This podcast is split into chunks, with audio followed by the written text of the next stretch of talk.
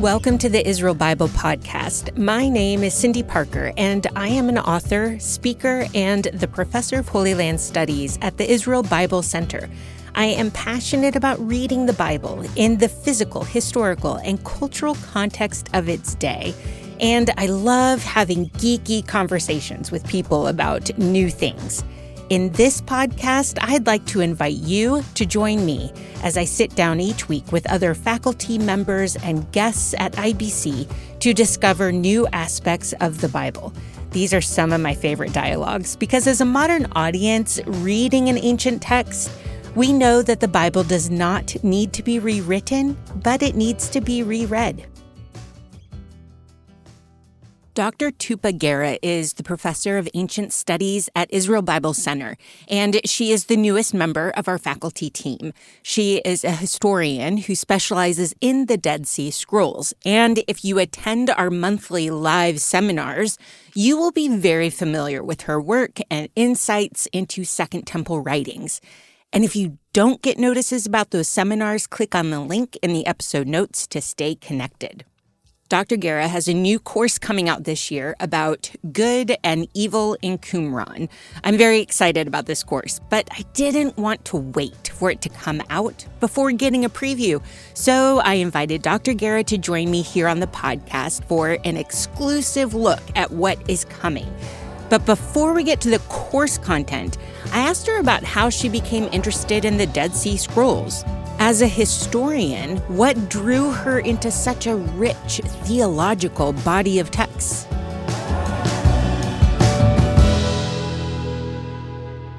It, yeah, it's it's kind of funny because uh, when I started studying history, I was mostly like, oh, I will never study uh, religion because it's the most boring theme someone can study. And here I am. oh, how so many of us have said, never, ever will I ever.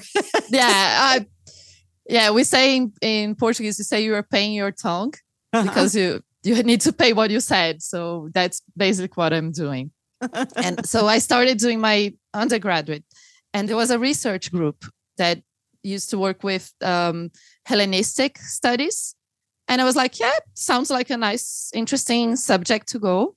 In Brazil, when you study history, we don't separate like at the university study kind of all history. So you do ancient medieval modern brazilian and so on. So the it's a very it's a more general approach to history and then you can specialize more and you get to the masters or phd and in this group there was one of the meetings we were discussing the past and stuff and we're working with vladimir propp which is a, a, a scholar who worked with fairy tales and he had this idea of organizing fairy tales and how there was this danger of the first contact between a woman and a man that often appears in fairy tales, especially in Russian fairy tales.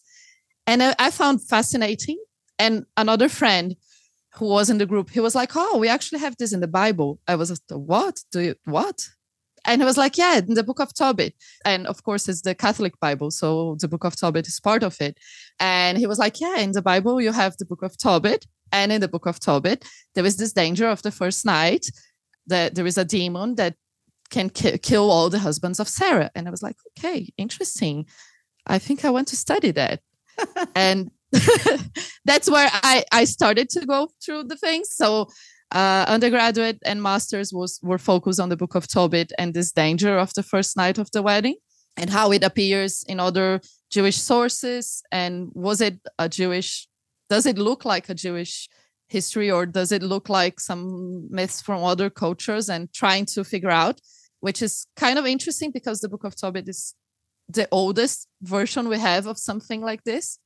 And of course, it's a demon who kills the, the, the grooms. And during my master, someone told me, why don't you study demons? Because there isn't that much study on demons. And I was like, okay, hmm, interesting. And then there was a opportunity of a scholarship in Birmingham with someone who studied the scrolls, with Charlotte Hempel. And she was like, what do you want to study? I was like, the book of Tobit. That's my thing. I've been working with the book of Tobit. And she was like, it's not really my thing. Do you have any other interests? And I remember being very nervous about it, like, oh, can I say demons? It is okay to, to study demons.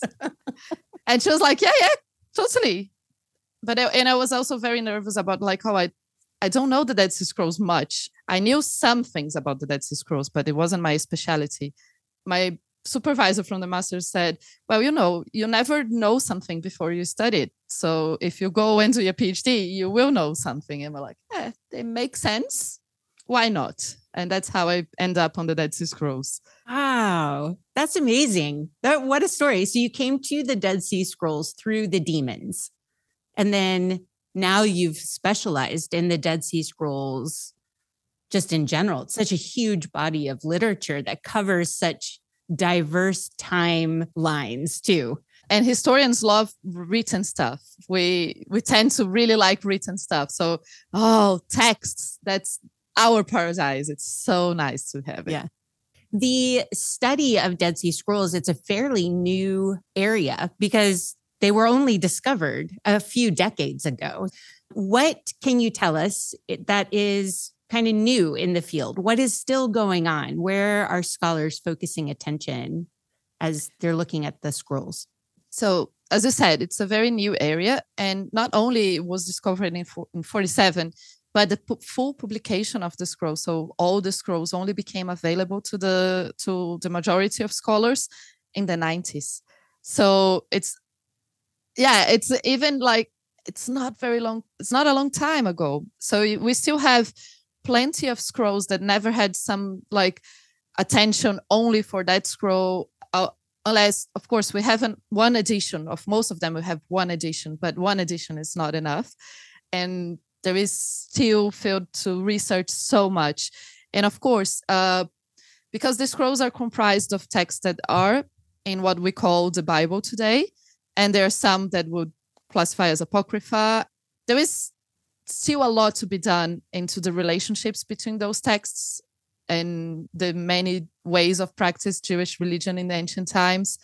And also, there is a big debate now about the where the scrolls came from because it's a bit of a gray area of how they were how they dig them how they bought them so there is a lot of controversy about are all of them actually ancient texts and shall, we should look at provenance more.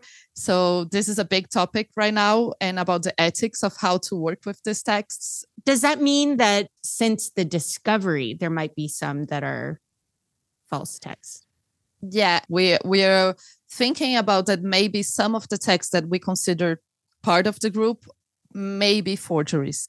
And this is very early. Uh, we tend to say that particularly the scrolls that surfaced after the 2000s are less reliable because there was a group of texts that started to come up after the 2000s and the museum of the bible ones are very famous about it and they all they recognize that all of them those are fakes are all forgeries but after that a lot of scholars started to ask themselves okay but how about the old ones the ones we consider that are all uh, great not all of them because that's the thing. It was such a convolute moment, the way they found the scrolls. And we have to think it's 47, the Second World War had just finished. We have Israel kind of being formed and all the, the things that happened there and all the wars that happened there. So it's it's a difficult moment. And some of the scrolls, they weren't really excavated by like professional archaeologists or something like that. That's not necessarily a problem, but we should we are just like, shall we look a bit more critically at them from the material point of view? Because uh, historians and other scholars and theologians do that a lot too. We tend to look at the text and only what's written, which is great. But then we're like, shall we look at artifacts themselves and maybe ask, are they all part of things? This is really important because of how the scrolls were found and then collected. To refresh your memory, one of the origin stories for the discovery was that there was a shepherd who stumbled upon a cave that had scrolls inside the cave while he was looking for a lost sheep. This sparked a huge interest from the archaeological and scholarly world that responded by excavating the ancient site of Qumran, which was nearby, while also looking for more caves that had more scrolls. And some of the scrolls were wrapped in fabric, some were in jars, some were stacked on each other. The Palestine Archaeological Museum, which is now called the Rockefeller Archaeological Museum, was the collection spot for these ancient documents. Anyone who had found a scroll or a portion of a scroll was paid to turn them over to the scholars. Now, not being stupid, some who found these huge scrolls ripped the documents apart in order to have several pieces to turn in. It was a crazy time. And the scholars did figure it out and they did change how they rewarded people for the documents to try to preserve the larger pieces. So, as Dr. Guerra said, there is a material side to studying the scrolls, the actual parchment or papyrus, the fabric they were wrapped in, the clay jars. Those can all be analyzed to help us figure out the puzzle of where the scrolls came from. And then there is the actual site of Qumran that gained popularity due to the nearby caves. And this is something I'm interested in. What is the connection between the site where people lived, Qumran, and the scrolls in the nearby caves? I just want to touch on the material culture part because when I take groups of people and I have students and we go to Israel and we're standing at Qumran, which is very famous for having several surrounding caves in which the scrolls were found scrolls and fragments of parchment. Um, I always tell everyone there's two different stories going on. There's the story of the scrolls, and then there's story about who was living at Qumran and the what is the connection between those two stories? Because I think the Dead Sea Scrolls kind of came onto the historical scene with those two stories blended together. What do we know about those two stories. Like, what does the material tell us about where the scrolls come from? And what do we know about the Qumran community? We could do entire mm. podcasts about both of oh, those. Oh yeah, of course. But, I know most it's really the, complicated. most of the things we are going to discuss, we can do entire podcasts about it. Exactly. and it, it's interesting because at first, when they discovered the scrolls in the caves, they didn't thought that the the settlement was related to the scrolls. So the first idea was like, okay, we have the caves and we have that settlement that has nothing to do with the caves. After not so long, so much time passed, they kind of realized that they might, might have a connection. And so they started to dig the settlement. And there's still a lot of debate what was the settlement? Because it's not very clear from the archaeological findings what precisely was. But right at the beginning, one of the first scrolls that came out, of course, you have the Great Isaiah scroll, which is a beautiful scroll. And I say that, and people listening to might not realize, but it's really beautiful. Like the the letters are well crafted, and it's nice to look at. And it's of course it's a huge scroll that survived almost entirely. So that's also nice to see. Most of the scrolls I work are like tiny pieces, so this one it's. But other than the Isaiah scroll, there was also some text that talked about this community. At the beginning, a lot of scholars went to, oh, so we found the Essenes, because there was ancient texts from Josephus and other scholar, other authors from ancient times talking about there was this group of Jewish people called the Essenes who lived in the desert and they thought, okay, we have texts in the desert, we have a community, so we found the Essenes. So the Essene hypothesis was really, really big for a while, especially because we didn't had all the scrolls published and we had mostly scrolls that related to this community published. So we thought that most scrolls were related to this community. But since all the scrolls came out, there was a lot of questions about wait, maybe we've been a bit too quick and assume there was this were the Essenes. And of course, if people who are listening to us maybe have seen uh, documentaries like from very famous TV networks and stuff talking about the Essene mystery and how the scrolls are the Essene texts. There is at least 20 years that those are being questioned already by scholars and saying, okay, we do have some texts that talk about a group of people who lived kind of isolated, but we have no proof that those are the same people that other people call Essenes. So we cannot necessarily put them together. Also, we need to think more about the settlement and the scrolls and the huge mystery of why the scrolls are in the caves because we don't really know why we we're trying to figure out and there isn't much on the settlement yet and there is a lot of as you said material culture and historians and archaeologists tend to not be so not go so well together which is a pity. But it's funny when you go to conferences like archaeological conferences and, and historians and theologians conferences and they're talking about similar things but they're not talking to each other. And because they don't talk it, it's I mean, of course, there is a lot of people trying to, to talk more, but then uh, historians make theories about things, material things, without seeing the latest research from the archaeological archaeological research and then when we cross things. So there is plenty of archaeological evidence showing that the community wasn't that isolated as we first thought because there's coins there is materials that came from other areas. So it's impossible to consider they are they were necessarily isolated.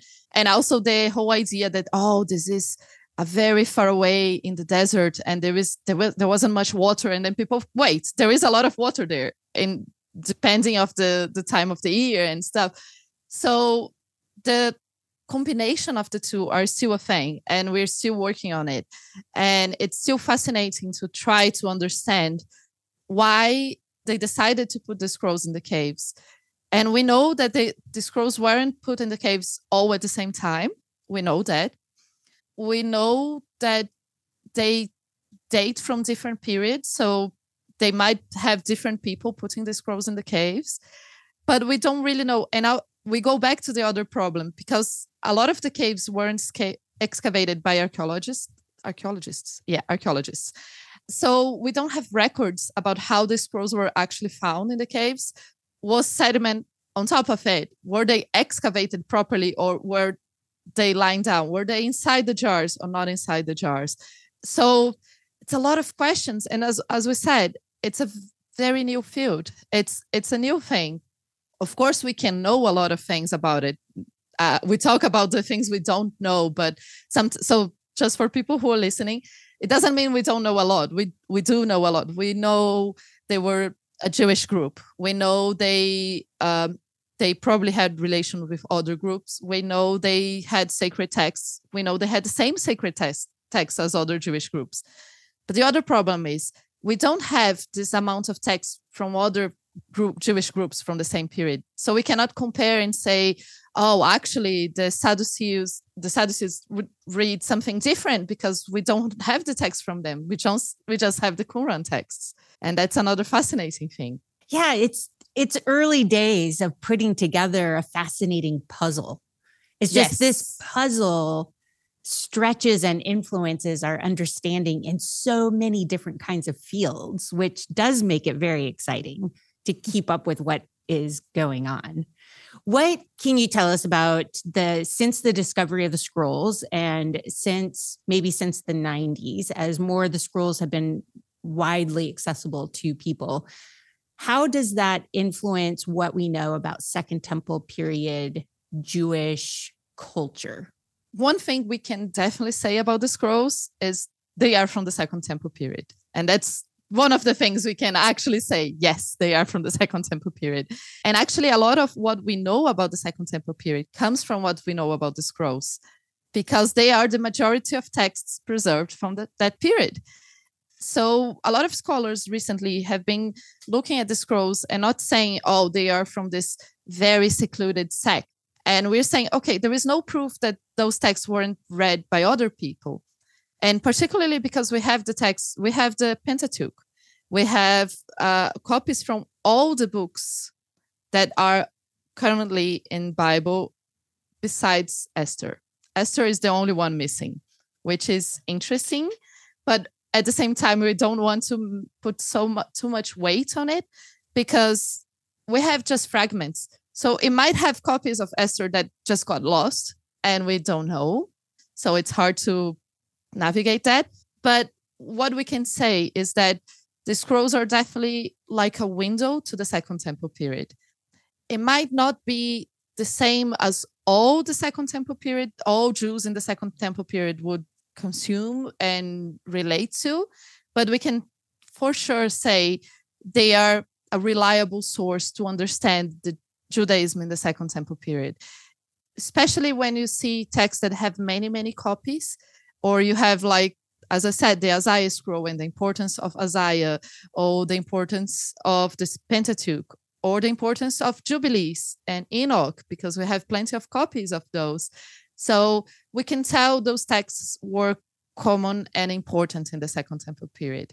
I feel that the scrolls are really this window to the Second Temple period, and they can they can help us understand much more of the wider community of and Jewish communities, and not necessarily just this small group in the desert. I know more about the magical part of things, so there is still a lot of debate on magic and how the ritual, the ritualistic part of how these people read those texts, why they re- write down prayers, for instance, because there is one thing about when you pray, and there is a completely different thing to write down a prayer. And what's the, if you, because it's a culture that it's not a written culture as we are. So you don't write things necessarily to keep them because you keep them by heart. So why you write things? And that's a lot of questions about this part of the scrolls as well.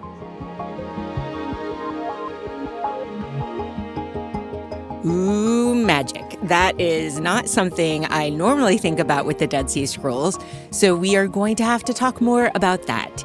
Even what the term magic means for us today versus how ancient people talked about it. Did they even talk about it as magic? That is going to come next when Dr. Guerra and I continue our conversation about the Dead Sea Scrolls. If you like these kind of conversations, come join us at the Israel Bible Center. You will have access to many amazing courses that dig into details of culture and interpretation. You can even earn credit towards Israel Bible Center certificate program in Jewish context and culture. Thank you, Jeremy McDonald from Mason Jar Music, for doing an amazing job editing, mixing, and adding in all the good music. And thank you for hanging out with me and being curious about all things Bible related.